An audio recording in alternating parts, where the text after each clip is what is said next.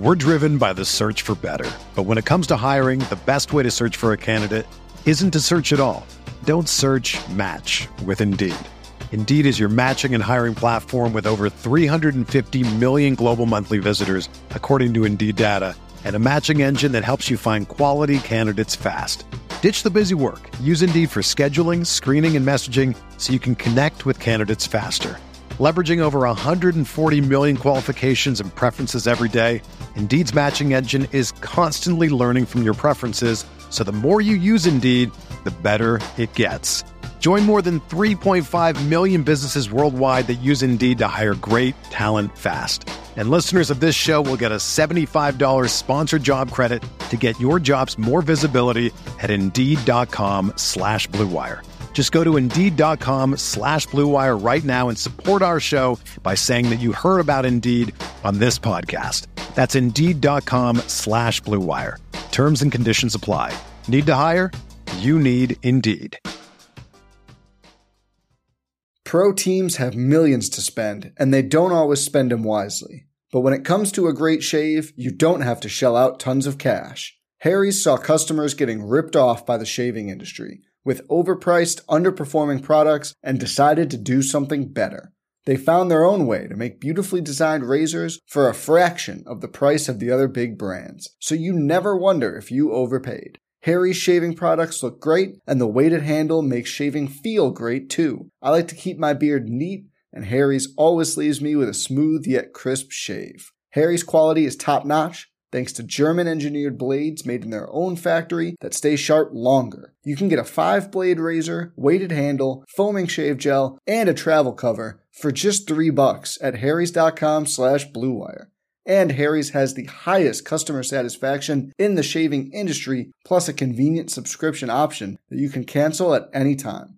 Getting the best doesn't mean spending the most when you shave with Harry's. Get started with a $13 trial set for just $3 at harrys.com slash bluewire. That's harrys.com slash bluewire for a $3 trial set.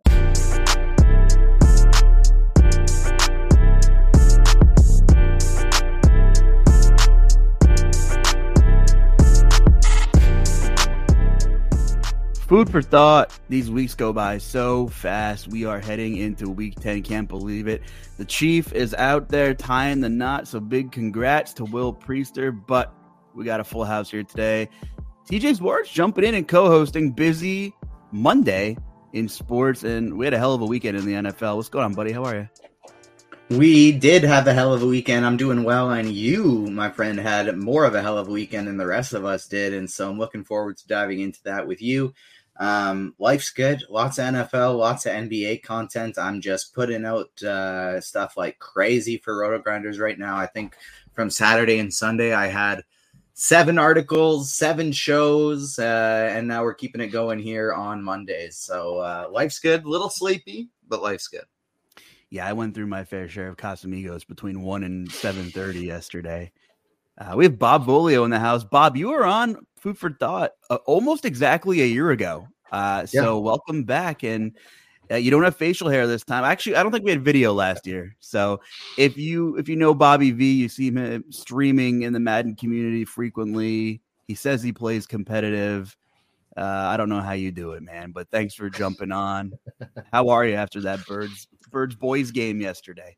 Oh, I will tell you. Uh, it was I watched it in Atlantic City. I just got back from Atlantic City. Um, it was a insane game. I was actually live streaming it for uh, for my people on Twitch while I was at the casino yesterday, and people were like, you know, GG's, good game, good game. After uh, the Cowboys' second penultimate possession, and I told everybody, I'm like, listen, Cowboys got three timeouts. The Eagles love to snatch uh, defeat from the jaws of victory, and they almost did it yesterday. So we'll talk about that game in a little bit. But uh, also, like TJ said, I want to talk about you because you had yourself a hell of a day yesterday. So, yeah, snuck into the King of the Beach. It was a hell of a sweat. But first of all, really cool to have you guys both on together because TJ, you and Agents of Fandom, and, and Bobby with your brand you have going on.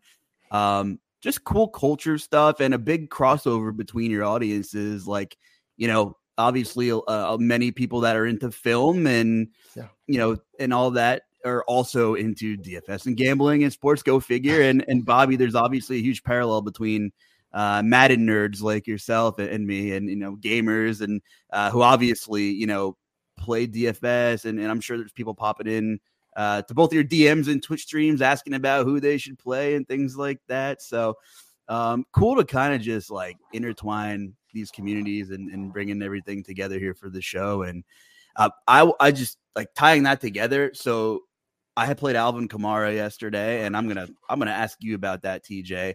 And I also did not play any Eagles, and um, I've never made the King of the Beach. I've never made an NFL Live Finals, so I'm like grateful and, and super happy. I've made a handful of NBA Live Finals, came really close to the King of the Beach last year. Um, didn't chase it really as hard as I did today, but I backtracking, I won. I won my ticket to the second round uh, in a showdown contest a couple of weeks ago when it was uh, Bears and Commanders.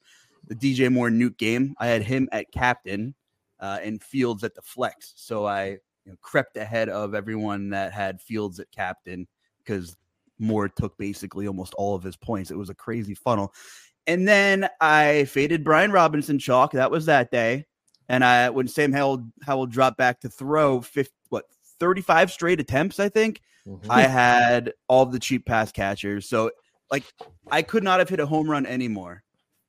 Super awesome slate fast forward to the qualifier yesterday, uh, and I wasn't on crunch time. And thanks for filling in for me, TJ. And I, I, needed every minute of that noon to one window. I had one entry to the King of the Beach, 30% advance, roughly 30%. You have to finish top 75 of 250, which so there's a little more wiggle room between a normal a normal GPP um, and like playing double up. So you know, weird, weird kind of like mindset to have. You don't want to play too crazy with one entry. You want to play some optimalish kind of like the right plays, and then kind of wherever you land with some of your other like two or three pieces. Uh, so I ended up playing Kamara. He came in at 46% in the King of the Beach qualifier. Massive number. Um, I ended up playing Josh Jacobs, who was good chalk, and uh, Anthony Pierce was just slobbering over him in in press conferences this week, and I expected a ton of touches. Uh, and Jonathan Taylor, uh, massive Taylor and Jacobs. And I know you guys both had lineups and had massive first halves and did next to nothing in the second half. So I was buried uh, while the Eagles game was going on. So my three v three debate pre lock was Jalen Hurts, AJ Brown, and Chris Olave, or Dak, CeeDee Lamb, and Kamara. So um, it was basically Eagles or Cowboys in which Saints piece. And after the first effing drive of the Saints game, TJ, I'm like, you got to be kidding me. I made I'm on the wrong side of my 3v3 already. Chris Olave heavily involved. That was it. That was it. That was that was it for Chris Olave. And I'm gonna get it. I'm gonna like send the reins over to you about Alvin Kamara soon. Um, so I was kind of like bumming. And uh, I made a lot of good fades. I faded Devin Singletary. Devin Singletary shocks, not fun. Terry McLaurin came in at 34% in the qualifier. He was pretty quiet as well. Um, and what was the other big fade I had? It was it was a pretty substantial one. Um, I'll circle back to it. But the problem is that the guys that the cheap pieces that I had in the one o'clock games weren't doing anything. I I went with Jamison Crowder, you know, huge week, filling in for Curtis Samuel the previous week. Sam Howell throwing the ball a ton. Um, he was pretty quiet as well. Um, Kyle Pitts was okay. We'll get into the Falcons, and um, you know Kamara uh, it out. So I knew going into that four o'clock window, I was buried. I was in I think 214th place. I was like bottoming out at while the Eagles game kicked off. I was absolutely buried. I needed two absolute ceiling nukes from Dak and CeeDee, and I got them.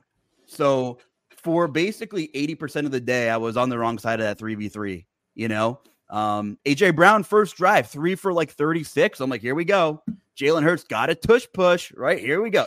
It was pouring. It, everything was going wrong, and then slowly but surely, C, no one could cover CeeDee Lamb. And I know that really boils your blood, Bob. You bring in Kevin Byard, it doesn't seem to matter, and things like that. But I will say this I straddled that 30% line.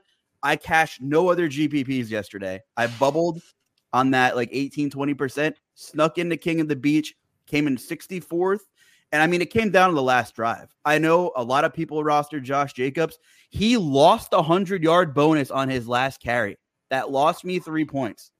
And uh, if the Eagles got the ball back, I probably would not have won. So super cool. I snuck in, dodged a couple bullets. The, the the best gift the Cowboys have ever given me, and the probably only one.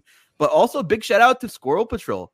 He snuck in and got the last spot, 75th place in King of the Beach. So super excited to get down there and uh, hang out with Squirrel for a little. And um, you know, anytime you can get with Squirrel and just you know talk to someone who's been so successful is awesome. So big shout out to John and I don't know. What are your guys' thoughts on collectively yesterday? And I was kind of texting you guys throughout the day, and you probably thought I was dead because I thought I was dead. Like objectively, I'm like dead. TJ, I mean, after that Saints game, what were your what were your thoughts on kind of the afternoon? Here's the thing. I didn't think you were too too dead because you you messaged me in the morning about that 3v3 of like which side and I'd have felt pretty terrible if it didn't go well because I I definitely said the Dak and the CeeDee side and then on crunch time yesterday um I had, a nice little day yesterday on uh, for RotoGrinders content because on the NBA expert survey I called a 30 point triple double for LaMelo Ball when he had a 30 point triple double. Um, but then on uh, crunch time I called 200 yards receiving for CeeDee Lamb in this one, and he finished with 191. Um, and so I did feel very good about CeeDee Lamb, and that was like the hottest of the the takes, and so he definitely hit the ceiling of the hot take. Um, and it took a lot to get there, but that made me feel a lot better about your chances. That was the only reason I cashed yesterday was CeeDee Lamb in cash games, and then in a few GPP teams as well with a little AJ Brown, CeeDee Lamb, Dak Prescott uh, stack. So um, not as big of a week as you, but I was riding that same train. That's what that's what got me in uh, above the min cash lines last week. I mean, it, it's great to have a, a, meaningful sweat once in a while. They're far and few in between sometimes. As every DFS is so competitive, the field is so sharp. There are just more and more fantastic tools on every platform. We uh, RotoGrinders just um, unleashed Sim Labs, which kicks ass. Sim Labs is unbelievable. And I and I just want to say I toyed with it yesterday morning, and I was like, put in some uh, basic parameters, um, like medium variant, whatever it was. Nothing crazy, nothing like kind of in between, like you know, average settings. And I, I said, oh, give me hundred lineups. It spit out the most CJ Stroud. So kudos to to RotoGrinders and Sim Labs, like unbelievable. I gotta say, like, so I was utilizing them a lot in my research, and I tried to, um, I hand built a 20 entry max in the three dollars, and then I used the Sim Labs to go 150 max in the MME. And I did like I dictated what quarterbacks I wanted to use and like like a couple receivers to use in a stack for like 10 at a time, 15 at a time, and then I'd import them. Everything I adjusted and did myself did poorly, and everything that it spat out for me, and I was like, eh, I don't know, it would have absolutely smashed.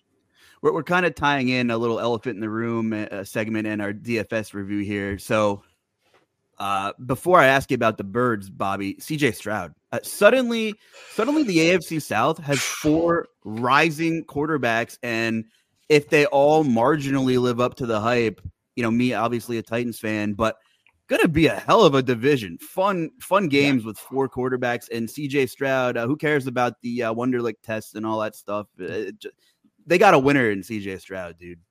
Yeah the Wonderlic it might be overrated and kind of ironic watching uh, CJ Stroud bounce back after you know the Bryce Young versus CJ Stroud game last week, and we'll talk about maybe we won't talk about Bryce Young today because he was just god awful. His favorite receiver yesterday was Kenny Moore, but um, yeah, CJ Stroud just looks like a world beater right now, man. I, I mean, maybe we just underestimated it. We talked about Dameon Pierce. We talked about it yesterday morning while you were sweating through your your lineup, the you know debacles, but um you know, no Dameon Pierce in the lineup yesterday for the Texans. Like maybe we just didn't think about just how much this team was going to pass the ball against a pass funnel Buccaneers defense and pass the ball they did. CJ Stroud breaking the single game uh, was a single game rookie passing yards record in a game, breaking Andrew Luck, another you know AFC South quarterback, uh, that record in the process. And yeah, CJ Stroud looks like the man right now.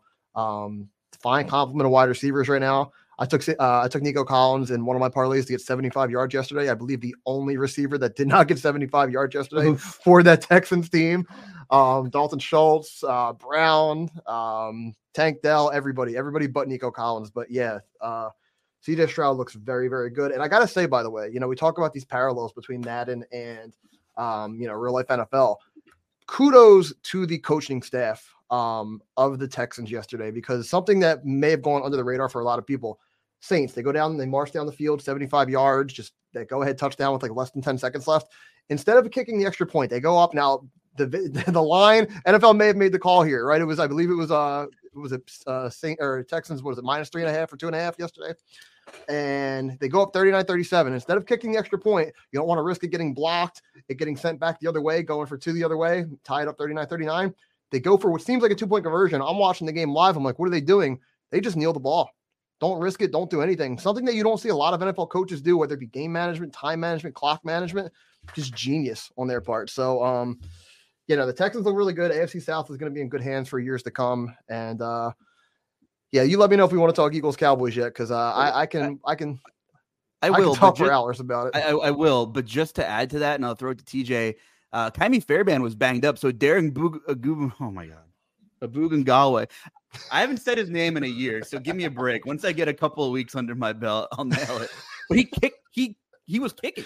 So um, not only was that interesting, but there was some really sharp people and a couple people that had the cojones to play Noah Brown in the qualifier. He was nine percent, and he's absolutely smashed. A guy I kind of considered at like twelve fifty five.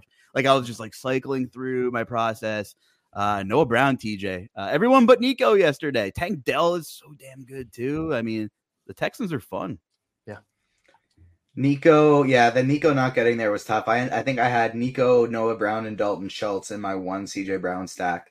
And so subbing uh, Tank Dell in for Nico Collins would have been very nice in that one. But yeah, they all were just nuts. I, I got overweight on Noah Brown, so I liked that uh, that happening quite a bit, even though I was underweight on Stroud, which made me quite sad. But the offense looked great, and honestly, more than anything else going forward, it kind of made me just want to make sure I'm always circling the Tampa Bay Buccaneers on uh, on uh, on the schedule and looking at hey, even if they don't maybe have the most elite quarterback, most elite offense going next to them, it's a better matchup than uh, than we think. The overall uh, numbers don't look great, but it's a pass funnel.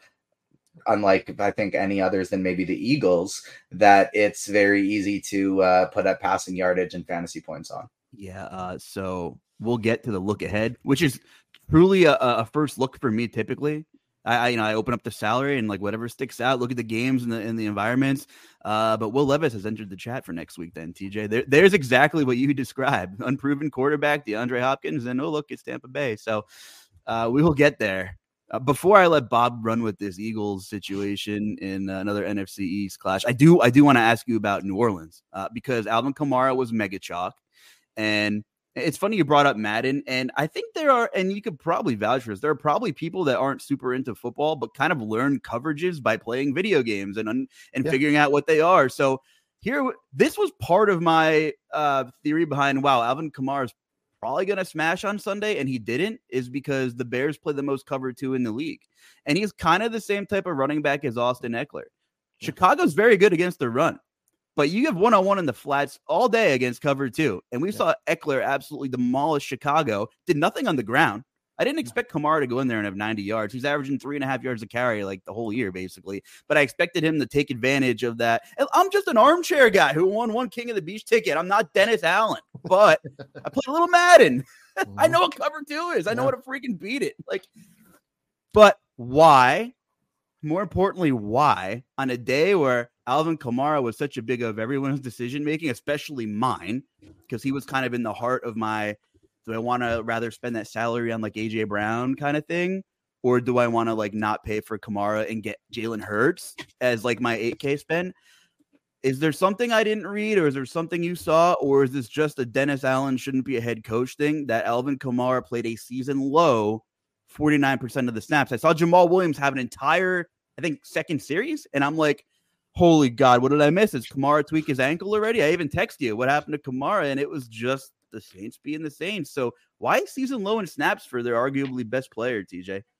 So I think it, it wasn't any big crazy thing. It wasn't anything that happened to him other than the fact that he had been getting workhorse level work for the last four, five, six weeks without uh, Jamaal Williams, without Kendre Miller, ever since he came back from injury he's starting to get older and he's also never been a guy that has gotten any more than like 70% of the snaps 65% of the snaps.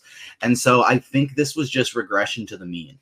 Um, this was simply all the other running backs were finally healthy and they didn't need kamara to go absolutely crazy. They didn't have a huge lead but they felt mostly in control of this one throughout the time that they were playing. Um, and so I think it was a case of just Jamaal Williams was finally fresh, healthy, ready. Kendre Miller, who they were wanting to get an ex- extended look at all year long, was finally fresh, ready, not battled by injury anymore until later in the game because he left with an ankle injury. And so chances are we get even more Kamara back next week again. And then Taysom Hill just had a really, really good game. They couldn't stop Taysom. The Bears couldn't stop Taysom Hill every time he went out there, and so they just kept putting him out there. Um, and so it was one of those things where, for Kamara owners, it was bit of a worst case scenario with all of these other factors coming into fruition all at once. Um, but I don't think it was any panic button worthy uh, situation, especially with Kendre Miller already being back hurt again. Yeah, a t- tough one. I mean, I- am not tilting. Uh, yeah, I had a good day, and I still think he should have been involved in the pass game a little more. I, I think he had five targets. I think three or four were before you know two minute drill before halftime. Look, it just I, you know, I'm not a big know. Dennis Allen fan, but the guy that I am I like less is Pete Carmichael, the offensive coordinator, where that's it's like point. again last game i don't know if it was a good uh, read on that because they did a few different things and like michael thomas only had one target in the whole game but he also was just doing a phenomenal job of blocking and he was actually a very integral part of that offense that that, uh, that day but Derek Carr has been one of the more accurate QBs in the league this year on one specific thing, on one specific route, and it is ones that break inwards. Slants, posts, ins, things that break inwards.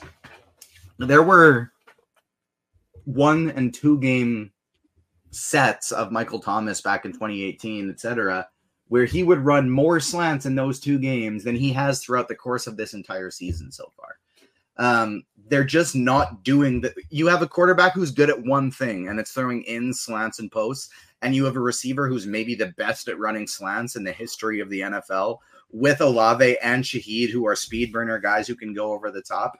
They're the the way they run their entire offense right now is just pathetic. Like they're not. I don't think they're some elite Super Bowl contending team. They are winning their division right now, but they should be dominating that division based on what they have.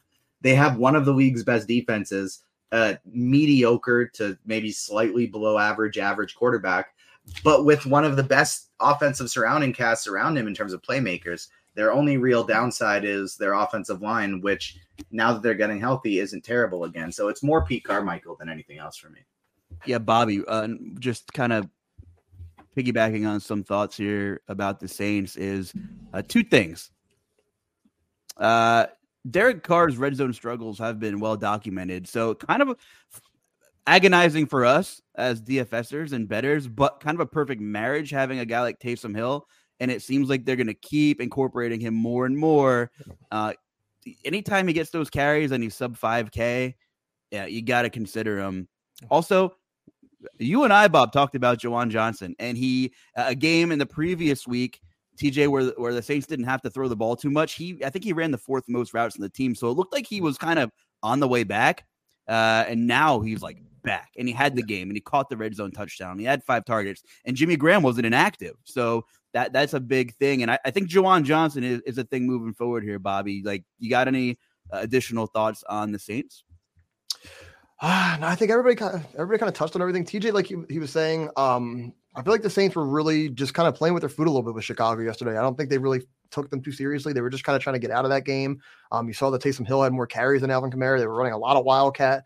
Um, really just trying to pound the you know just pound the, uh, the game away, just trying to chew some clock. And yeah, we, we were a little bit perturbed by the lack of Kamara in the second half because I believe he had four catches for like 44 yards in the first half. Didn't see a single catch or target in the second half, and just just completely disappeared. But that is kind of the way that things go sometimes in the Saints offense. They have a lot of options.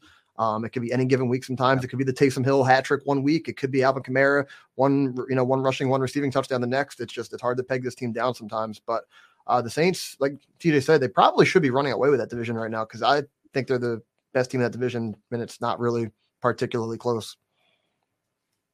They seem complete. You know, Tampa has its strengths, Yeah. uh, but we saw some their weaknesses get seriously exploited. And before we go too far, all right, Birds and the Cowboys, and I'll give you a first crack here, Bobby. There are defenses, you know, that are funnels and defenses that shut down the run and make offensives one dimensional. Is that the case with Philly, or are they just blatantly bad against the pass? they are blatantly bad. I mean, I mean, they are a pass funnel defense 100%, but they are also just blatantly that bad against the pass. I don't think the Eagles have had a bad rushing defense since as long as I can remember. Maybe the dream team back with Vince Young in 09, maybe before mm-hmm. Fletcher Cox got into the league. The Eagles have always been a you know a good run defense. They've always had Fletcher Cox there in the middle. Now we've got Jordan Davis. I mean, they just have just a lot of big bodies there in the middle. But these last two years with Jonathan Gannon last year and now Sean Desai at uh, defensive coordinator for the Eagles, they have just implemented this stock send four pass rush over and over again. And it worked last year. It worked really well last year. Some games it worked better than others. This year, it has not worked as well. And you're seeing it because all of these quarterbacks have so much time in the pocket. Um, the pass rush isn't getting home. And even if it does get home, the secondary might not be as good either. The secondary might have to be talked about going forward with this Eagles team. I mean, we have aging cornerbacks and Darius Slay. Bradberry looks like he may have also lost a step here. Kevin Byard, I don't know. It's still too early to see on Kevin Byard. He talked post game saying that he hasn't lived up to his standards yet. So I respect that. And maybe he'll figure it out moving forward. Um, Eli Ricks looked completely out of his element yesterday. They threw him in the slot a couple times against CeeDee Lamb, just absolutely got fried. But this stock send four pass rush that the Eagles love to send, it's just not the move. And as long as they continue to do it, which it seems like they're going to, the Eagles will be a team to, to circle on your DFS slates. And just, I mean, they are allowing currently, I believe, the second most passing yards in general, passing yards per game uh, to the Chargers, I believe, in, in first on the season right now. And it's not going to change anytime soon. They've let up four 300 yard passers this year. Uh, Kirk Cousins, um, Dak yesterday, uh, Sam Howell, who they've let, allowed almost 700 yards to in two games, and Mac Jones in week one. Mac Jones, who couldn't figure it out against Washington yesterday, who's also one of the worst pass defenses in the league. Oh. So this uh, Eagles defense is a pass funnel 100%. And they just don't like, they just send this stock send four. There's no stunts. There's no, there's no creativity. It's, it's literally as stock as a send four pass rush, as you can see in the NFL. And Dak had all time in the pocket yesterday. And anytime the Eagles would send another, if they would send a fifth, a sixth, anytime they blitzed, good things happened. Pressures were happening, incompletions were happening. You saw the Cowboys realistically, as an Eagles fan, Luuch, you know that I'm not biased. I'm as as level headed as an Eagles fan as there is. The Eagles, for all intents and purposes, probably should have lost that game yesterday. The Cowboys had more than enough chances. They left a lot of points on the board, multiple missed fourth down on the goal line opportunities. I mean, they got tackled short a knee down at, at the half inch yard line uh, on one. Dak steps out of bounds on a potential two point conversion where late in the game they wouldn't have had to throw that hail mary. They could have kicked three and went to overtime. Just so many missed opportunities for the Cowboys. And when I tell you, I'm going to try to keep it PG here, but um, yeah, I'll just say parts of my body puckered like a Venus flytrap on that final possession of the game where CeeDee Lamb caught the ball at the two yard line and started running. An absolutely uh, barn burner of a game in the final five minutes yesterday. And uh, yeah, the Cowboys are, are, still a very good team. It, it, may very well come down to a Philly Dallas NFC championship right now because they may be the best two teams in the NFC. I don't know what's going on with the Niners, but for now, the Eagles are eight and one, and, and I can uh, breathe a sigh of relief going into the bye week because we got a little bit dinged up. Dallas Goedert got dinged up yesterday. DeVonta Smith was a little bit gimpy toward the end of the game. Um, Bradberry, I think I bet Jalen. The knee still doesn't look good either. Jalen, you kind of see like he doesn't really look like he wants to run. Like when he goes toward the sideline, he's just kind of just jogging where he could get a couple more yards. He just kind of just brazenly just jogs to the sideline. So yeah, the Eagles uh bye week could not come at a better time. They got an absolutely hell stretch of games coming up. We've got uh Dallas the second time, we've got the Niners, Chiefs, Bills. It's gonna get buddy. tough. I'm buckled up. Buckle up. And I think throughout that entire stretch, the Eagles are gonna be my favorite team to target offenses like passing games on in DFS for every single reason that Bobby just said, in addition to the fact that they're really good. And so that means one of two things. It can turn into a shootout, kind of like last game's was. Um, and you don't have to worry about teams just taking their foot off the gas and then uh, and then r- running the ball. But additionally, you find the games like the Sam Howell game, like uh, the Patriots game, where yeah, maybe the Eagles are just up like 28 points. And so the quarterback has no choice but to do anything other than pass. And you can get all these garbage time second half points. So you throw in the pass funnel, you throw in the lack of creativity on, on the on the rush, um, and just how successful teams have been, and, and then throw in the fact how successful that offense is too. It's really just the best case scenario for DFS every week. They want to play that bend but don't break scenario, except they're breaking. They're breaking. There's all the time. blown coverages. They're just uh, out out schemed, miscommunication, some miscommunication. Uh, That's one thing Kevin Byard should bring is communication. Um, he, I said this last week on the pod with Chief. He's not the same 25 year old Kevin Byard. He he's not. He's not. But he will be in the right place. Now, is he going to be able to execute? He he truly makes the rest of the secondary better just on his communication. Bottom line is he has no pass breakups, no INT so far this year, and he hasn't looked particularly break. Here's one you'll like. He came to Philly and got unsportsmanlike at a bad time. He had two and seven years in Tennessee, by the way. Two. So I think I think everyone's a little bit frustrated on the defensive side of the ball because those are talented, proven winners. They're just aging a little. The scheme kind of sucks. So it's a it seems like a pretty bad combination of things. But if they just mix it up a little, God forbid they get a little exotic in the playoffs, and and and you know what, that would be perfect because none of that's on film this year. Send a little more play uh, heat when it matters during the playoffs and mix it up, and and they can get by. They have one loss. You know, they don't need to put that stuff on tape right now if they're in control of the NFC. Yeah. That's what I was gonna say as well. This could be a little bit of a case of chess, not checkers, and Yeah. we don't need to show you anything other than our base looks because of throughout the whole season because of how good our team is. The Eagles are, are, are you know maybe this there's this stigma with Philly that they're just you know oh you know you're the Eagles we're the Eagles but like don't don't get it twisted. You might not like the coordinators you might you might not like the defensive you know guys on the sideline there but they're not stupid. So I think you're absolutely right and you have seen teams do not a total 180 schematic switch but they're in the regular season in a team that's really not fighting for their lives right now. They're kind of coast.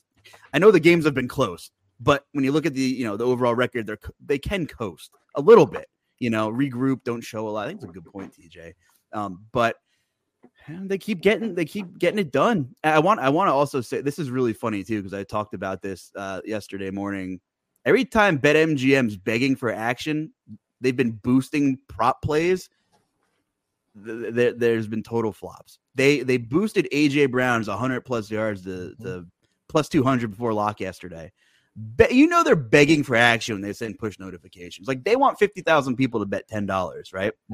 AJ Brown, sixty-eight yards. The touchdown kind of bailed him out for DFS purposes. Um, a couple. We just talked about that Chicago Washington showdown a month ago. Mhm. Brian Robinson there. Everyone in the industry was on his rushing yards, uh, and BetMGM sent a push out.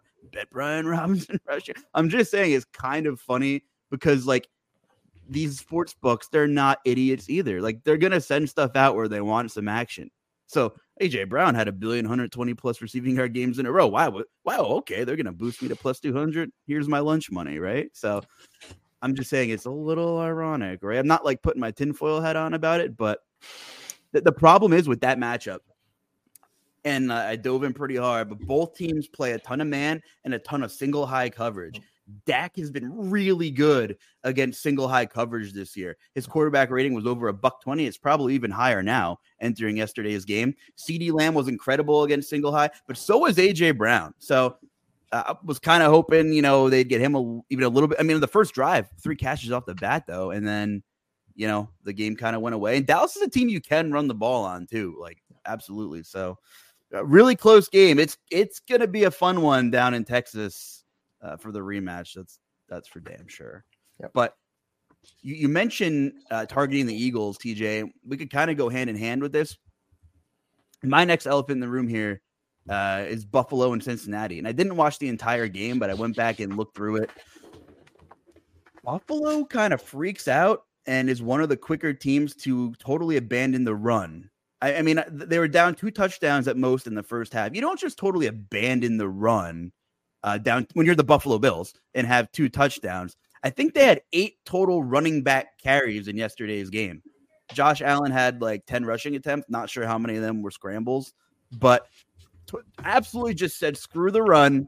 Pa- we're freaking out, panic, down two touchdowns. Guess we're just gonna have to put it in Josh Allen's hands again. And and you wonder why he's among the league leaders in interceptions and turnovers the last couple years. It's because like like James Cook was supposed to be a darling of the fantasy industry, and he's pretty good. I'm not saying give the guy 20 carries. He should get 12, 13 every week, no doubt about it. And even in like a little bit of a negative game script. So they're just they totally turn one dimensional. Sucks for the Bills. It's bad for real life football, but it's really good against a team like Philadelphia in a couple of weeks when you know that Philly's going to stop the run. And Buffalo's, you know, runs the ball twice in the first drive, and it's like, oh, uh oh, we're panicking already. Josh Allen's going to throw the ball 50 times. And and maybe Gabe Davis will actually do something. Like, why is Gabe Davis not involved too? And that's on the coaches because he was barely even targeted. That's the guy that's supposed to open up this offense a little bit. None of us sitting right here have a problem with Stefon Diggs. None of us have a problem with Dalton Kincaid. But to give a rookie 10 targets and to just like knowingly just first read pepper Stefon Diggs every drop back, you get a little stale after a while. TJ, what were your thoughts on yesterday's game? He got targeted once and the pass got intercepted, and it was like Allen never looked back to him again for the rest of the game. Um, but that's I mean I don't know the the reason why I'm not a I'm not a rocket uh, rocket surgeon, but you know that's how Gabe Davis has been for the last like three years. He has three touchdowns and 150 yards, or he has one catch for 16 yards, and that's it. And so um, that's always kind of been his mo. I don't couldn't tell you the reason why Josh Allen either seems to pepper him or ignore him, but um, it's definitely interesting in that matchup against the Eagles down the line. I might even just take some kind of stand and basically go, I'm going to build 150 Josh Allen teams. Use the NFL Sim Labs on uh, on RotoGrinders. Build 150 Josh Allen teams, so I get my Diggs Kincaid combo, Allen Diggs combo, uh, Davis Diggs Kincaid. Uh, some with Deonte Harty, some with Khalil Shakir, and just kind of mix and match. Make sure I get all of my uh, Bills combos. We're driven by the search for better, but when it comes to hiring, the best way to search for a candidate isn't to search at all. Don't search match with Indeed. Indeed is your matching and hiring platform with over 350 million global monthly visitors, according to Indeed data, and a matching engine that helps you find quality candidates fast. Ditch the busy work. Use Indeed for scheduling, screening, and messaging so you can connect with candidates faster. Leveraging over 140 million qualifications and preferences every day, Indeed's matching engine is constantly learning from your preferences so the more you use Indeed, the better it gets. Join more than 3.5 million businesses worldwide that use Indeed to hire great talent fast. And listeners of this show will get a $75 sponsored job credit to get your jobs more visibility at Indeed.com slash BlueWire. Just go to Indeed.com slash BlueWire right now and support our show by saying that you heard about Indeed on this podcast. That's Indeed.com slash BlueWire. Terms and conditions apply. Need to hire? You need Indeed. Pro teams have millions to spend, and they don't always spend them wisely. But when it comes to a great shave, you don't have to shell out tons of cash. Harry's saw customers getting ripped off by the shaving industry with overpriced, underperforming products and decided to do something better. They found their own way to make beautifully designed razors for a fraction of the price of the other big brands, so you never wonder if you overpaid. Harry's shaving products look great, and the weighted handle makes shaving feel great too. I like to keep my beard neat, and Harry's always leaves me with a smooth yet crisp shave. Harry's quality is top notch, thanks to German engineered blades made in their own factory that stay sharp longer. You can get a five blade razor, weighted handle, foaming shave gel, and a travel cover for just three bucks at harrys.com slash bluewire. And Harry's has the highest customer satisfaction in the shaving industry, plus a convenient subscription option that you can cancel at any time. Getting the best doesn't mean spending the most when you shave with Harry's. Get started with a $13 trial set for just $3 at harrys.com slash bluewire. That's harrys.com slash bluewire for a $3 trial set. Yeah, and in Cincinnati, Bob, uh, a team that's not good at running the ball, but they continue to to try. But it's a combination of Joe Burrow, maybe healthier. I don't know. Ja'Marr Chase also could have had an even bigger game. Dropped the touchdown in the end zone, and then mm. Burrow like severely underthrew him on yeah. a bomb. Yeah. So I don't know. What, what's your bigger takeaway? Does it say less about the Bills or more about the Bengals? I think it's more about the Bills. We've talked, you know, we've talked at length about the Bills before, and they're just a team that doesn't like to run the ball. Like you said, if they were a more balanced team, uh, maybe even get them, a, you know, not to say that James Cook isn't a good running back, maybe get them a more premier, uh, you know, more ha- of a household name at running back and just throw them 10, 15, you know, carries the game. But they just seem hell bent on passing the ball. On the reverse end of the spectrum, the Bengals last night, I had a parlay where I needed uh, Joe Mixon to get 50 yards. He ended with like 37, I believe. The Bengals were up two possessions the entire fourth quarter and kept passing the ball. They didn't want to run the ball. They didn't want to clock the game out for some reason. They just kept passing, kept passing. And, um, yeah, Ja'Marr Chase, if he has not already, do not be surprised if he winds up on the uh, injury report at some point this week. He took a nasty fall on that uh, that Joe Burrow underthrow last night. Came down hard on the ribs. Even Chris Collinsworth said, "Don't call him in the morning. He's going to wake up. He's going to crawl out of bed in the morning." It looked rough.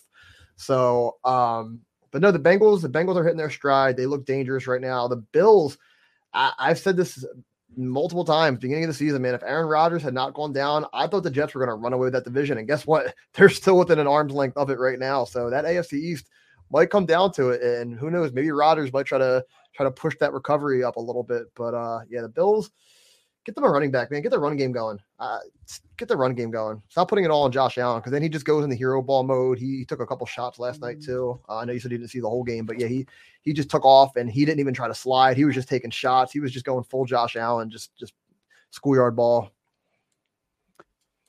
Switching gears, a lot of storylines in the Minnesota Atlanta game. Wild finish, 31 28, Vikings. A couple injuries too. Jaren Hall went down. Looks like Cam Akers might be gone for the season too. Um, obviously, Drake London didn't play in that game. Josh Dobbs.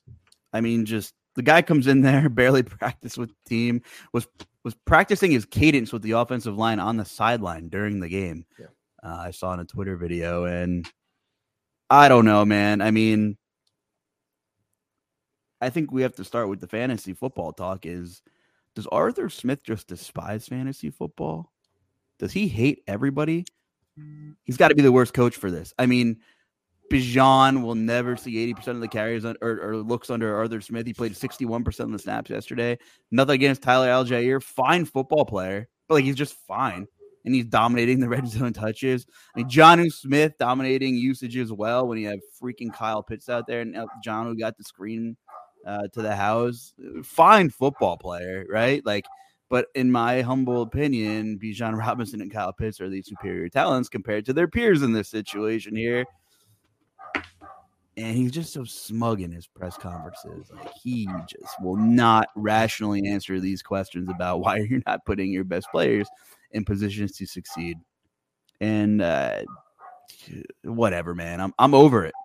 I'm over it. We're gonna keep chasing Kyle Pitts and we're gonna keep chasing Bijan until there's a new coaching regime. And honestly, it doesn't matter who the quarterback is until Arthur Smith's out of there. I think TJ. I mean, well, you have any takeaways with this Atlanta team, or is it just kind of the same old story, regardless of personnel on the field?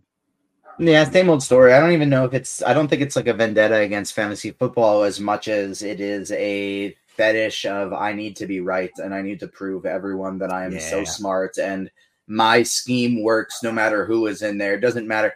It doesn't matter what players fit in my scheme. My scheme is the best. I've always kind of thought very like ever since I started. I think this is the case for teaching. I think this is the case for coaching. I think this is the case for hell parenting i got a baby on the way so i'm thinking about that stuff too um and i think like a, good coach can have this perfect amazing system that you plug it in you know maybe that works in college football because you get to choose your recruiting uh, player who you recruit and so you put you pick the players that fit your system and it's this great system that will almost always work but a great coach doesn't have a system. They adapt their system to their players. They adapt their system to who their best players are and they utilize them to the best of their abilities. I think it's the same for teaching. It's you have to adjust your teaching styles to your class. If your kids aren't learning one way, you have to adjust it and teach them in another way.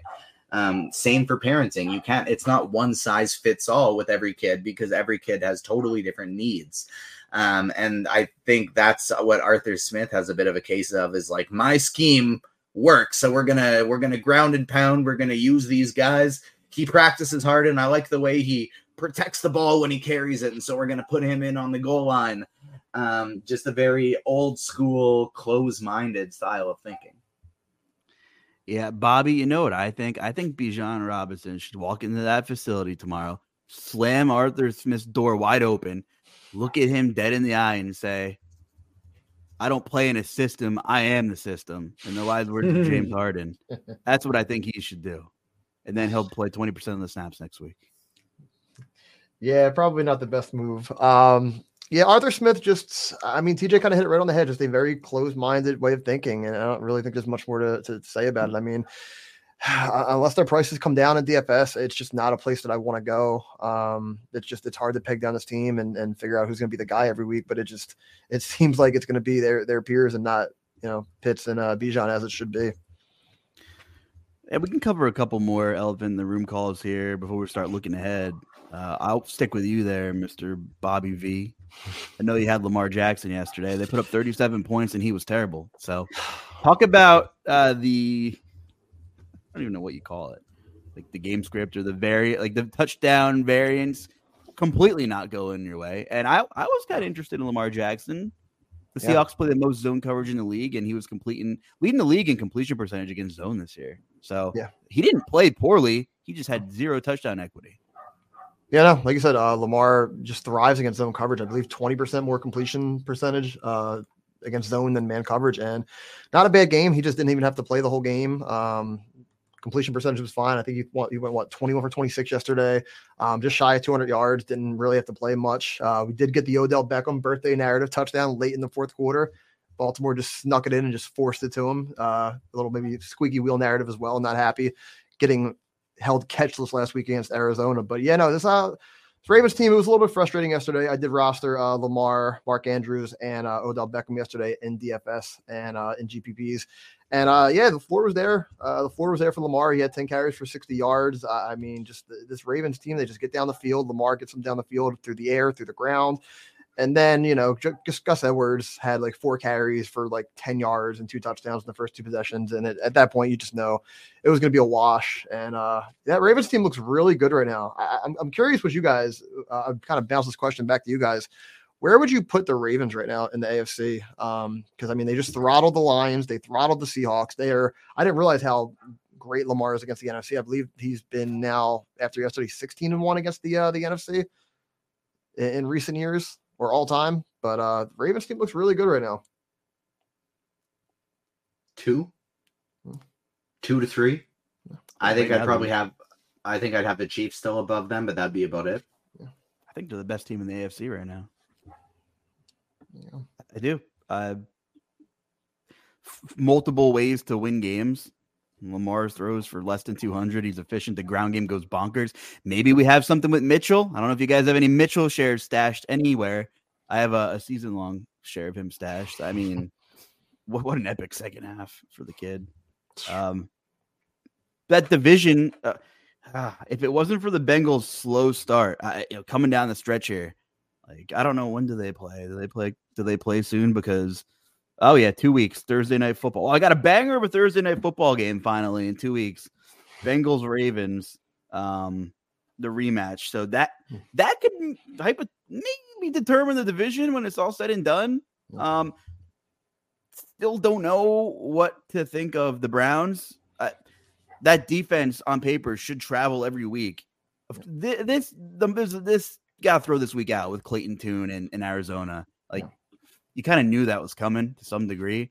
The previous couple of weeks, Cleveland's defense was getting lit up. Gardner Minshew stealing games, like leaky defense, which was really surprising to me lately. So I want to see, you know, what the next couple of weeks hold for them.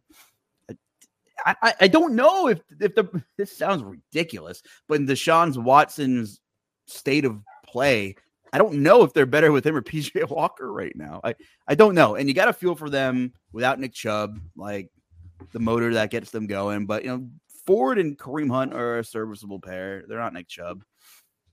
So I don't know. I think the Browns have some problem, like more problems. I think the Ravens have the least problems in, in that division. And one, I want to talk about one more game, and then you know whatever we missed, we'll try to overlap in the look ahead. But go- going back to Germany, going back to Germany, a thorough, a thorough ass kicking in the first half yesterday on Sunday morning.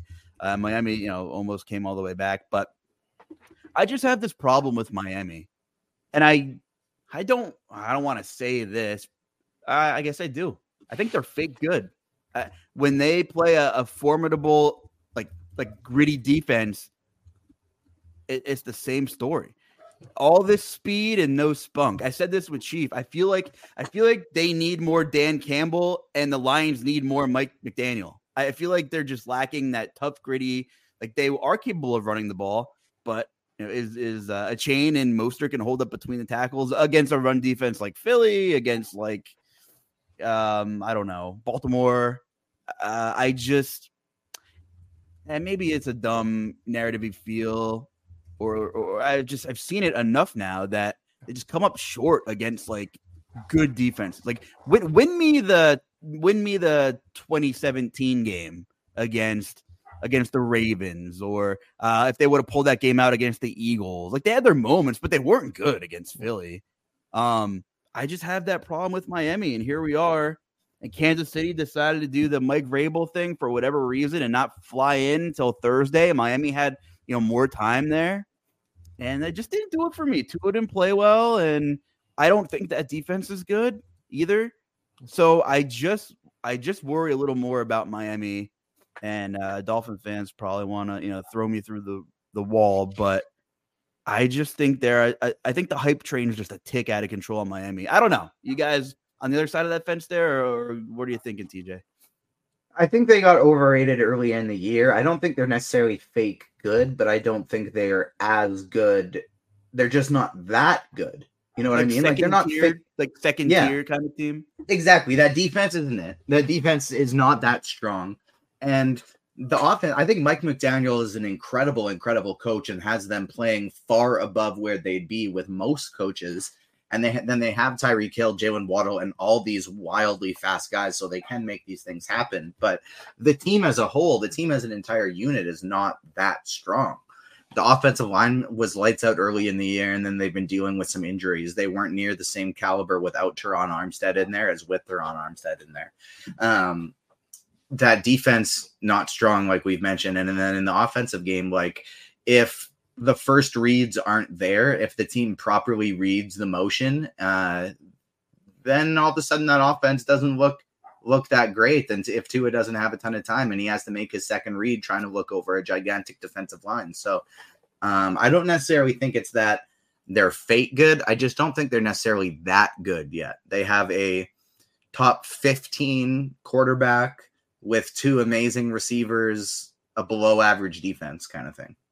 Yeah, Bob, thoughts on, on Miami or maybe just both sides of that game? Kansas City didn't exactly wow everyone for four quarters either. Travis Kelce did nothing uh, as well. And talking about Miami, but also I think Kansas City, we've seen some of the same problems with Kansas City.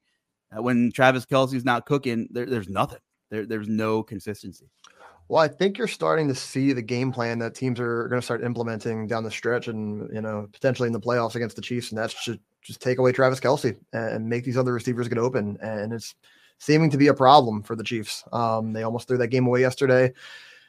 For the Dolphins, I have and I'm still not a believer in Tua. I got to be honest; it might be a mean thing to say, and it's not just the arm strength thing. I just don't think he's the guy. Uh, I mean, he's a serviceable quarterback. He's like like TJ said, maybe top 15. I give him that. Um, maybe.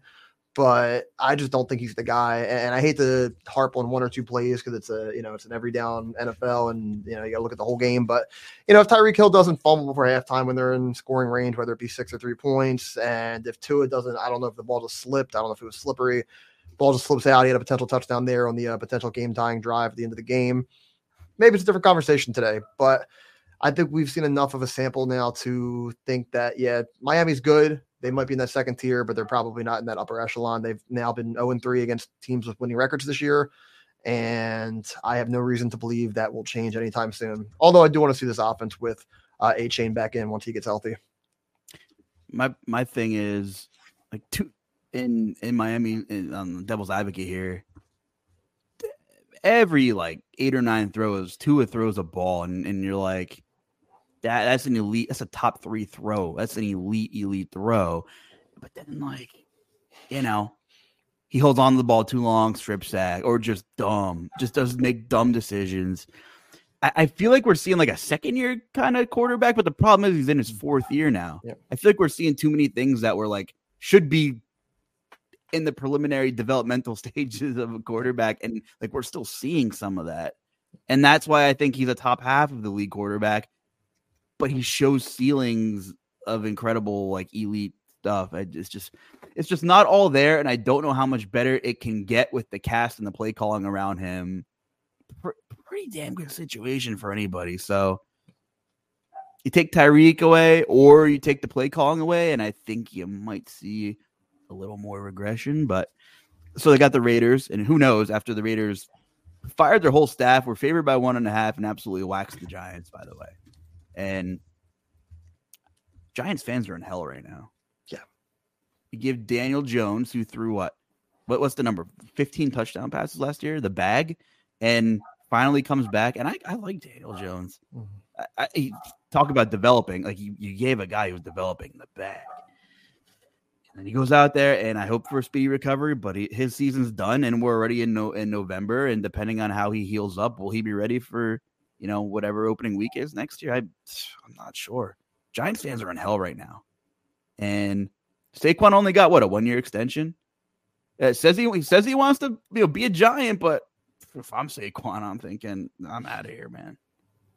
I'm out of here. T- tough, tough for. I, I, can't think of anything positive to say about Giants football right now, and I feel really bad about that, guys. I can't think of anything.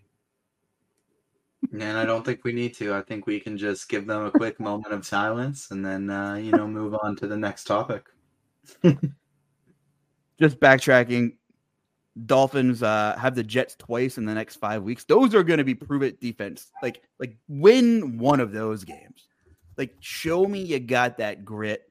Of course, sandwich in between, you got the Commanders and the Titans, who I can't figure out from week to week either. So uh, the the Jets, and then they have Dallas, a lot of lot of blitz, a lot of man coverage, another kind of prove it spot, uh, and then uh, at Baltimore on New Year's Eve, like huge prove it spot as well. So we're gonna find out uh, the identity of these Dolphins if they have the grit to uh, you know win a handful of these games, and we'll see where they're at. But let's look ahead at this coming week uh, in the NFL. I'm pulling up the player pricing for the first time and looking at the matchups here.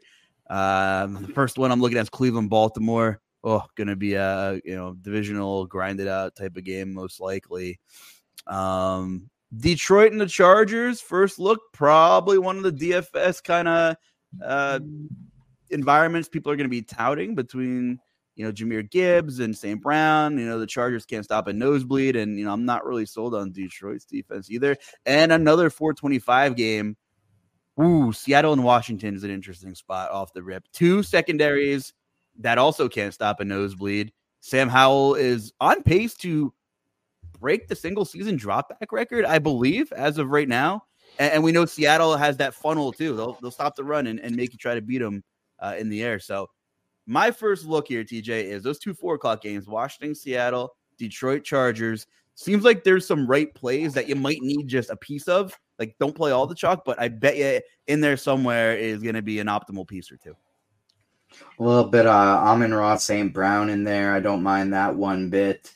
Um, I found like this was the first week in a while that my my second my like second half of the my afternoon team sorry didn't let me down like three weeks in a row i just crushed the mornings then i just needed a little bit of something from the afternoon and it didn't happen. And then this week my app my morning sucked and then my afternoon teams came in and crushed it. So i need uh, I, i'm gonna be hoping to find that little balance here. And i think in the first half of, of games next week i'll maybe focus on that Tennessee offense and, and passing game a little bit, get me on some DeAndre Hopkins, a little bit of Will Levis, and then in the afternoon, just get a little bit of a, something like a mini stack of some Austin Ekeler, Amon-Ra St. Brown, especially if I'm playing a little cheap quarterback. Yeah, I tell you what, Bob Hopkins, Evans sounds like a nice little correlation. Hopkins, Godwin, uh, Cade Otton's a thing. Um, Tennessee has been a run funnel, really good front four kind of like the Eagles, similar scheme. They like to just send the basic four, but they've been getting gashed on the ground too lately too. I'm I'm I'm willing to say unless Will Levis is like a super, like an alien, they're not going to rip off the next four and, and contend for a wild card. Hey, who knows? I mean, he went into Pittsburgh in his second career start and and looked pretty good, all things considered. And Tennessee has multiple offensive line injuries as well. They have arguably the worst you know, pass protection right now in the league. So um, that being said, I, would be shocked if Hopkins wasn't peppered with targets, um, and we just, you know, CJ Stroud just had his way with that Tampa uh, secondary as well. So that that's a really interesting pair there. Um, thoughts collectively, like what catches your attention first on this kind of main slate? There are three receivers, and by the way, I don't know what's the status on, on Treylon Burks. I know he got he got hospitalized during the. Uh, I don't know, buddy, but it's Kyle game. Phillips season regardless. He was a, a, showdown wonder for me last week, and unfortunately, I, I couldn't get there. So there are three receivers just at a glance that stick out to me already in this uh, this upcoming slate, and you already mentioned two of them. Um, DeAndre Hopkins against Tampa Bay, pass funnel, absolutely. Uh, Amon Ra versus the Chargers, absolutely. And the one that I have targeted the most this year, and I will go right back to the well every time there is a semi competent offense, which clearly the Patriots were not yesterday, are wide receiver ones versus the commanders. Wide receivers versus the commanders this year. These are some of the lines, by the way. I tweeted this out uh, earlier last week. These are some of the lines wide receivers have had against the Commanders this season. Marvin Mims has had two for 113 and a touchdown. Stefon Diggs has eight for 111. AJ Brown in two games has had nine for 175 and two touchdowns, eight and 130 for two touchdowns. DJ Moore, the DJ Moore hat trick game, 233 yards, a hat trick and touchdowns. Drake London, who this was with Ritter at quarterback, had nine for a buck 25. Jalin Hyatt had two for 75 yeah, give me DK Metcalf this week against Washington. Those are the three receivers that I will probably be starting or flirting around in my lineups with this week. D Hop, uh, DK Metcalf, and Amon-Ra St. Brown. The food for thought OGs uh, were were are well aware of receivers against commanders. So I'm glad Chief and I hit on that hmm. uh, about a month and a half ago. But no Mahomes on the slate, right? Herbert looks like a pay up spot at quarterback.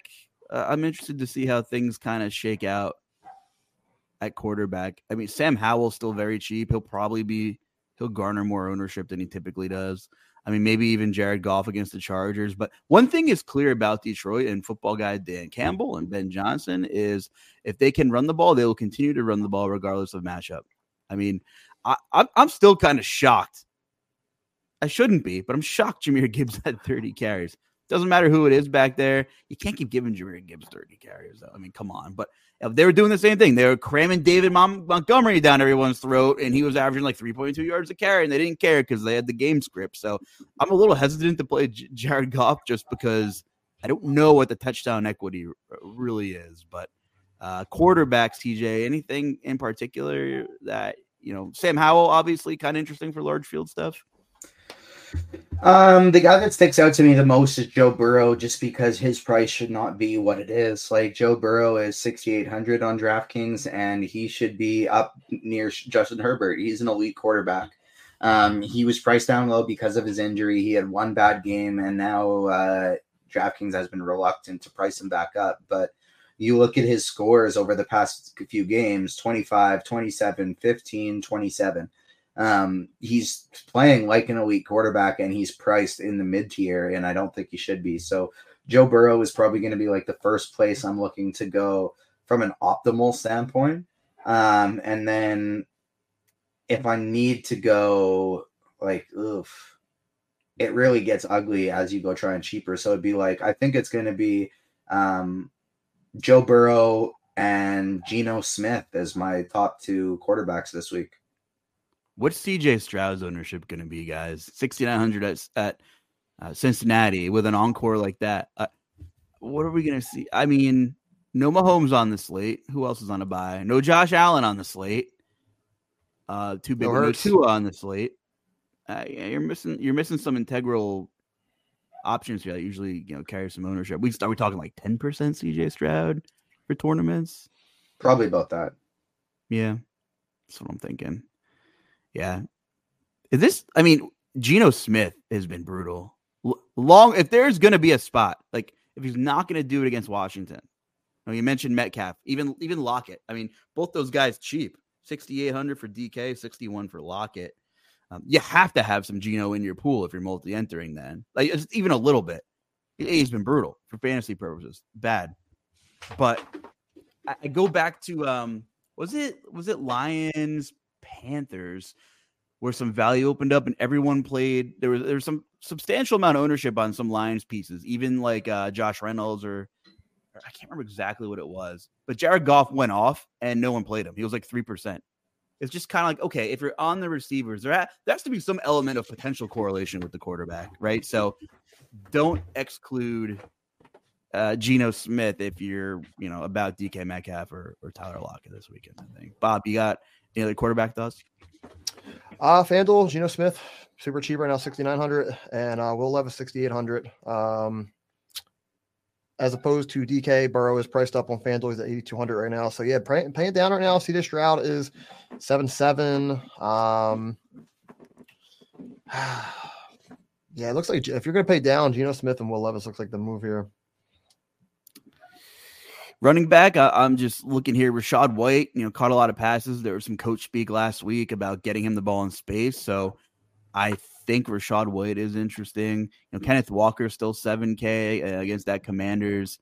Uh, kind of depleted front now after all the moves there. Tony Pollard 7,300 against the Giants is screaming that's most likely going to be the chalk play at running back. I'm, I'm thinking. Um, Tony Pollard against the Giants, TJ. Uh, what are your thoughts? Is that an obvious, an obvious like optimal type of play? Yeah, I think so. He is currently has the league lead right now in most touches in a row without receiving a touchdown by a very, very, very wide margin. And I think he pretty easily breaks that this week against the Giants. The Giants are just terrible in shambles. Um, I think like a Pollard Pollard with Cowboys defense is probably like a pretty clear chalk style optimal mini stack for this slate. You know, Bob, one one tournament look. I'm curious to see how San Francisco responds after the time off.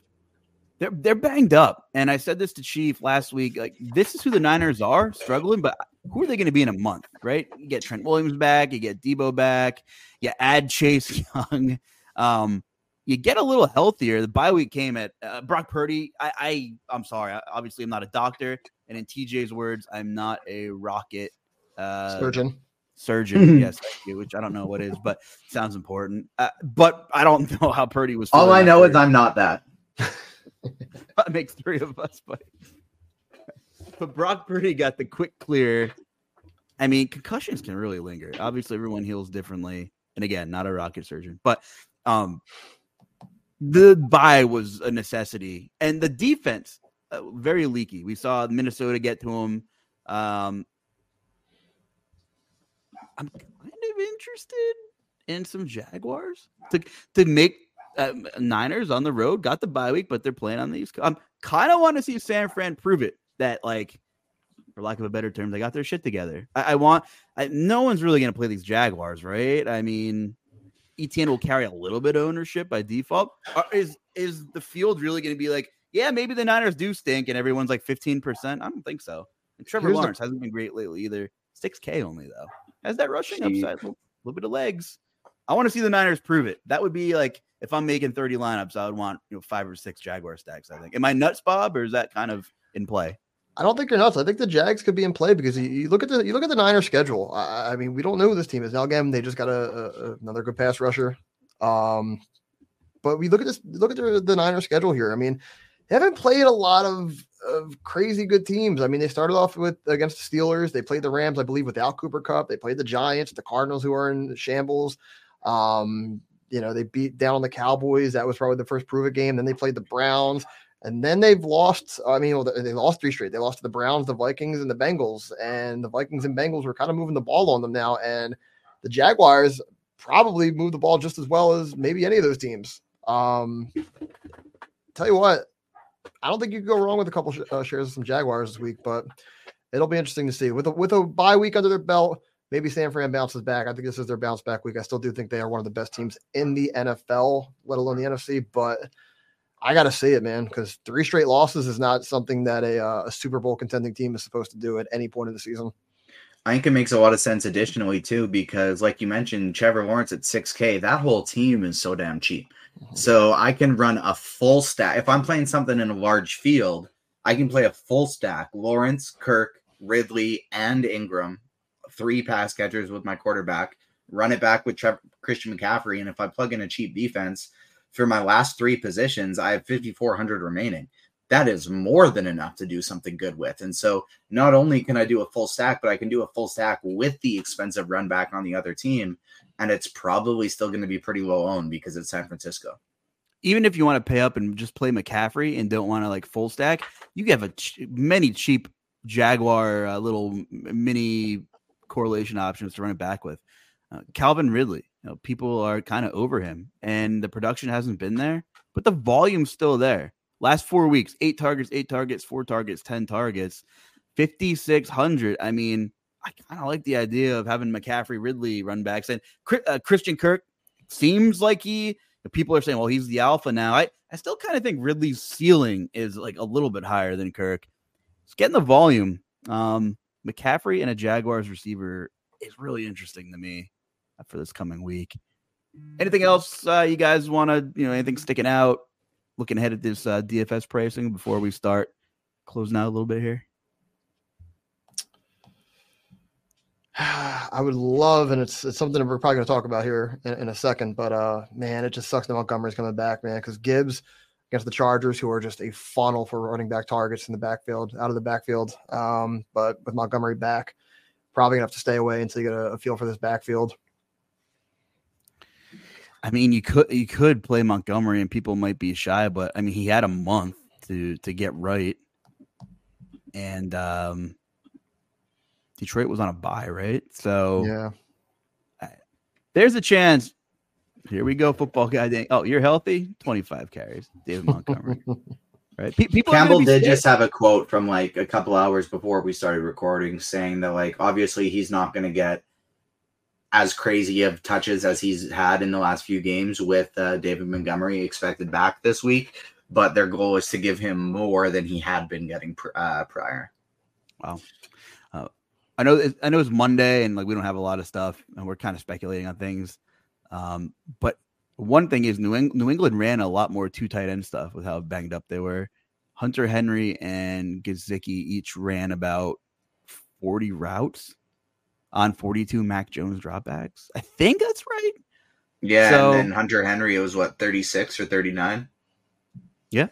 So I mean if you're looking for like a a dart throw, I mean those guys are running routes. If if New England's receiver room is still in the state that it's going to be in, could do some more, you know, uh, two tight end Bill Belichick stuff. And you know what? I obviously they have problems, but you know what? I had this thought the other day. I think they're really this is a stupid organization. I think Tom Brady really bailed them out. But, but I think their biggest mistake is they had all that money and they were like, let's spend it all in one off season. So we'll throw 40 million or whatever, Jonnu Smith and Hunter Henry. Yeah, let's pay for two tight ends, right? Let's give uh, DeVante Parker another $30 million extension. And yeah, let's bring in loose uh, used car part Juju Smith Schuster. Like, they're like, oh, we have the money, we have to spend it now. It's like a little kid going into Best Buy in the electronics section with twenty dollars, and he spends it all in thirty seconds. Like, like Cool, you have the cap space. Doesn't mean you need to pay two tight ends a substantial amount of money. Jonnu Smith's still making money off that contract. Uh, at least Arthur Smith's using him because Bill Belichick didn't use them.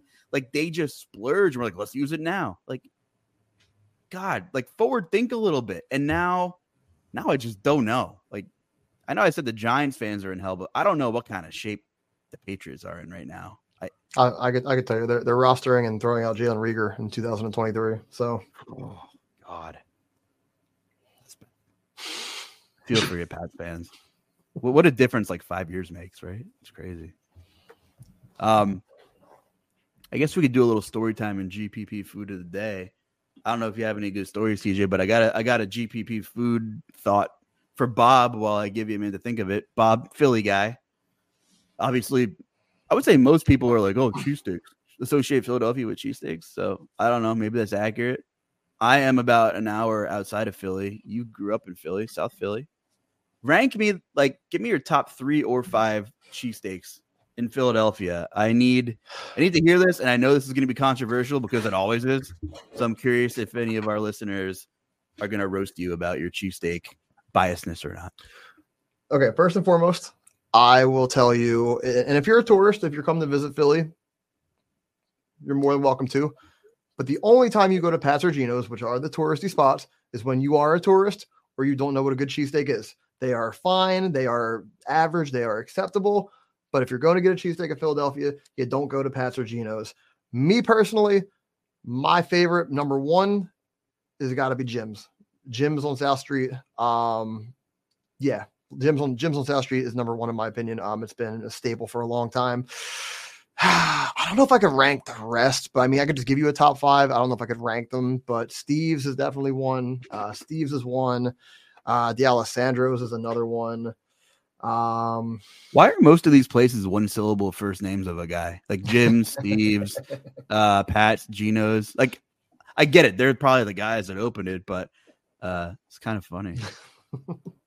One syllable uh, first. I'll, throw, I'll, I'll throw. I'll, I'll throw you I'll throw you off for one. Then I don't know if I put it in my top five, but Ishkabibble's is is, is that four or five syllables. Yeah. But um, Is that a real place? It is also on South Street, Ishkabibble's. Um, no, I don't. I, I don't think they would make my top five though. But um, I mean, you have John's roast pork. Um, Is that Yes, I that Reading. Terminal Market? there. No, that's uh down like front. It's down like the, uh towards What's the roast pork place in. Reading Terminal? That that that's baller too. Can't think of it. Yeah, you can't go wrong anywhere in Reading Terminal. Um, what I named four just now, four, and then a fifth one. Oregon Steaks, Ralph Bertram, sup? Oregon Shout is out. Ralph. Argon Steaks is okay. Um, Phil's on on 24th and, and like Passyunk is, is pretty good too. I don't know. I think they fell off in recent years, but I, I would say Phil's on, on 24th Street. That would be TJ, my you- top five. TJ, you you visited New York City recently. Was that your first time there? No, that was uh, about my fourth time there. I think my uh, it worked out really well because I got uh, the Agents Fandom got approved for like four press passes for a New York Comic Con, and then it was just my thirtieth birthday in June, and so um, my mom and I had been to New York together twice before, and she just loves New York, and so I managed to convince her to like, a, hey, what about a 30th birthday trip together. We'll go to New York again. And then so she went to some shows and I went to Comic Con throughout the weekend. Um, So what did you Didn't get- there? What kind of food So- do you get in New York City? so I, Anything I, memorable? I exclusively like when I'm there, I basically try and exclusively get like as much pizza as possible. And I try and do a lot of like bodega eating because I do just like that's one of my favorite parts of New York is that I love that I can just walk into a store and it has mm-hmm. any drink I need, any and then amazing looking sandwiches, amazing looking pizza, bakery with just a absolute smorgasbord of options. And so that's what I tried to do mostly. I try not to like go to many sit down places as often as just like stop by, pick something up, and then either eat it with some friends, eat it back at the hotel room while I'm watching something, um, something like that. So I didn't have as much time to do like some fine dining, really like scout out places while I was there. Um, just no, you made the right call. Was That's what you Yeah. do when you go to New York City. You did the right and thing. so I was like, I was working so much while I was there. It was basically like wake up in the morning. I was still doing my RotoGrinders articles while I was there. So I was trying to do like all my content early in the morning, go do our interviews and stuff throughout the day at Comic Con, and then have some time to explore. And then by the end of the day, I was just so damn hungry that it's like, all right, I need to find one of these places, fill up a fill up a bag of food, take it back to the take it back to the hotel and eat while I do some more writing. Bacon, egg, and cheese, salt, pepper, ketchup. That's all you need to know when you're in New York City. Mm. That does Yep, sound good right now. I'm it. getting hungry right now. That made me realize that I have not eaten enough food yet today, Luuch. Did I cut you off for for a story time thought? I just knew you made that New York trip and you did the right thing with pizza because New York pizza is undefeated Mm. for sure. Yeah, even like bad pizza in New York is still good, like really good pizza anywhere else. And so um, I absolutely love me some New York pizza. So that was the main thing I dove into.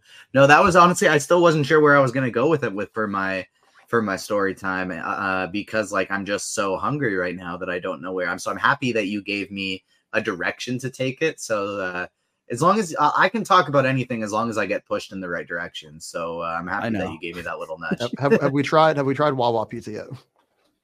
I I, don't know if you do, you've probably never even seen a Wawa. You're from Saskatoon. Yeah, Did I do that right? yeah. So what do you it. like? Oh, I'm so good at this. So what? What do you? What's the staple delicacy of Saskatoon? Is there a food like what do you? What do you eat up there? You're hungry, so like you have to. If you leave the house, where do you go? Like what do you do? So I mean, same as like almost the same as anywhere else. Like the we have most of the same chains as uh, the United States. Well, there's a few that we don't have, but like our go-to fast food places are like. Uh, and like so, I talked about this last time I was on Food for Thought, actually, or maybe it was the first time. But A and W in Canada is so much better than A and W in the United States.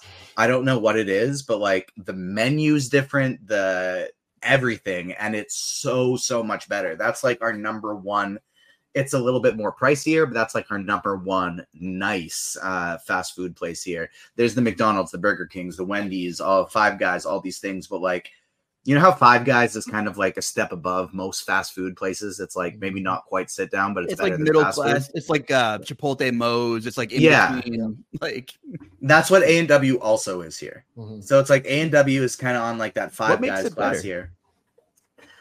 I don't like the the menu is different. So it's like Oh. the the burgers are like they're spiced nicer. They're there's the flavoring is different. The condiments are different. Um, it's just I don't know what it is, but it's it's they're really really good here. And then there's this one place in Saskatoon that I love, and I believe this is local. Um, so there was a restaurant called uh Congress. It's like a restaurant and bar here called Congress, and then they have these, and it was mostly a bar, but they just had these burgers that like everybody loved. And so the place that they got their burgers from started their own little burger joint in Saskatoon, and it's called Ace Burger. Um, and so the two places I love, I'm a big burger guy. Burger and pizza are like my two favorite foods, and then the other one is that I always make at home, and it's crepes. I love breakfast. now you food, sound like an American. You, you spend some time in New York and it's burgers and pizza, and I love it. You fit right Yeah. in. uh, exactly right and then so like i love breakfast food too so i always make crepes pancakes and waffles at home so that's what i made yesterday was crepes but when i go out um i love a nice burger and so the two places i get them here in saskatoon are ace burger and it has i i always like to i don't like the whole idea of like a a medium well or a medium burger i always get them well done but they do do that there because they all like it's all like they do all their well beef in house yeah I don't like for ground beef. For ground it right beef. I don't like the pink. For ground for ground beef, I don't like the pink. I'll for I, for a steak. Don't get me wrong. I'm getting medium. I'm getting medium. We're gonna rare, remove but, your American card now. but for for ground beef, I don't like. uh I don't like the pink for ground beef. I was just always. I was told that steak you can get it rare. Ground beef, you you you don't do it. And so even when they cut their beef in house, uh, it's just like a weird little ick stuck in the back of my head. But Ace Burger, they have it. They do a great, great fresh burger. The fries are amazing. They give you a nice lemonade with it. And the other place I go to that I love is Fuddruckers. Fuddruckers is alive and well in Saskatoon, Saskatchewan, and I love that place. Definitely not one syllable. Uh, for time purposes, we're gonna get out of here. Hell of a show. That was fun, Bobby. We could do a Wawa versus Sheetz debate, but we would need an entire another episode. So next time you Yep. come back, and I'm pro Wawa by the way, but Of course. uh, we will have that discussion at some point. Where can the people find you on Twitter, Bobby? Uh, you guys can find me on Twitter. You guys can find me on Twitch. You guys can find me YouTube anywhere. Uh, Bobby V. It's mostly Bobby with two Y's underscore V, except for YouTube, just Bobby V. And uh, yeah, Appreciate it, buddy. TJ, drop your Twitter handle for the people. TJ underscore Zwarych five Z W A R Y C H. Tough to remember, but if you are watching us in video form, uh, it does have that tag up here uh, as well. And honestly, you can always find my stuff over at RotoGrinders, but I would just say give a follow to Agents of Fandom at Agents Fandom on Twitter and TikTok, Agents of Fandom everywhere else. We're always doing all kinds of crazy content, whether it like TV, movies, we diving into a little bit of sports uh, anime, video games, all of it. So make sure you tune in there. You we cover a whole bunch of different niches, and so most people, pardon me, should be able to find theirs. Well, guys, great show. My boys here, Bobby and TJ. I'm the Luuch. Congrats again to our guy, Chief Will Priester, who's doing wedding stuff. Uh, he will be back. He will be back. We'll bring the Chief back. We promise you that. So, for TJ and Bobby, I'm the Luuch. Good luck, everybody. Thanks for tuning in and have a good week.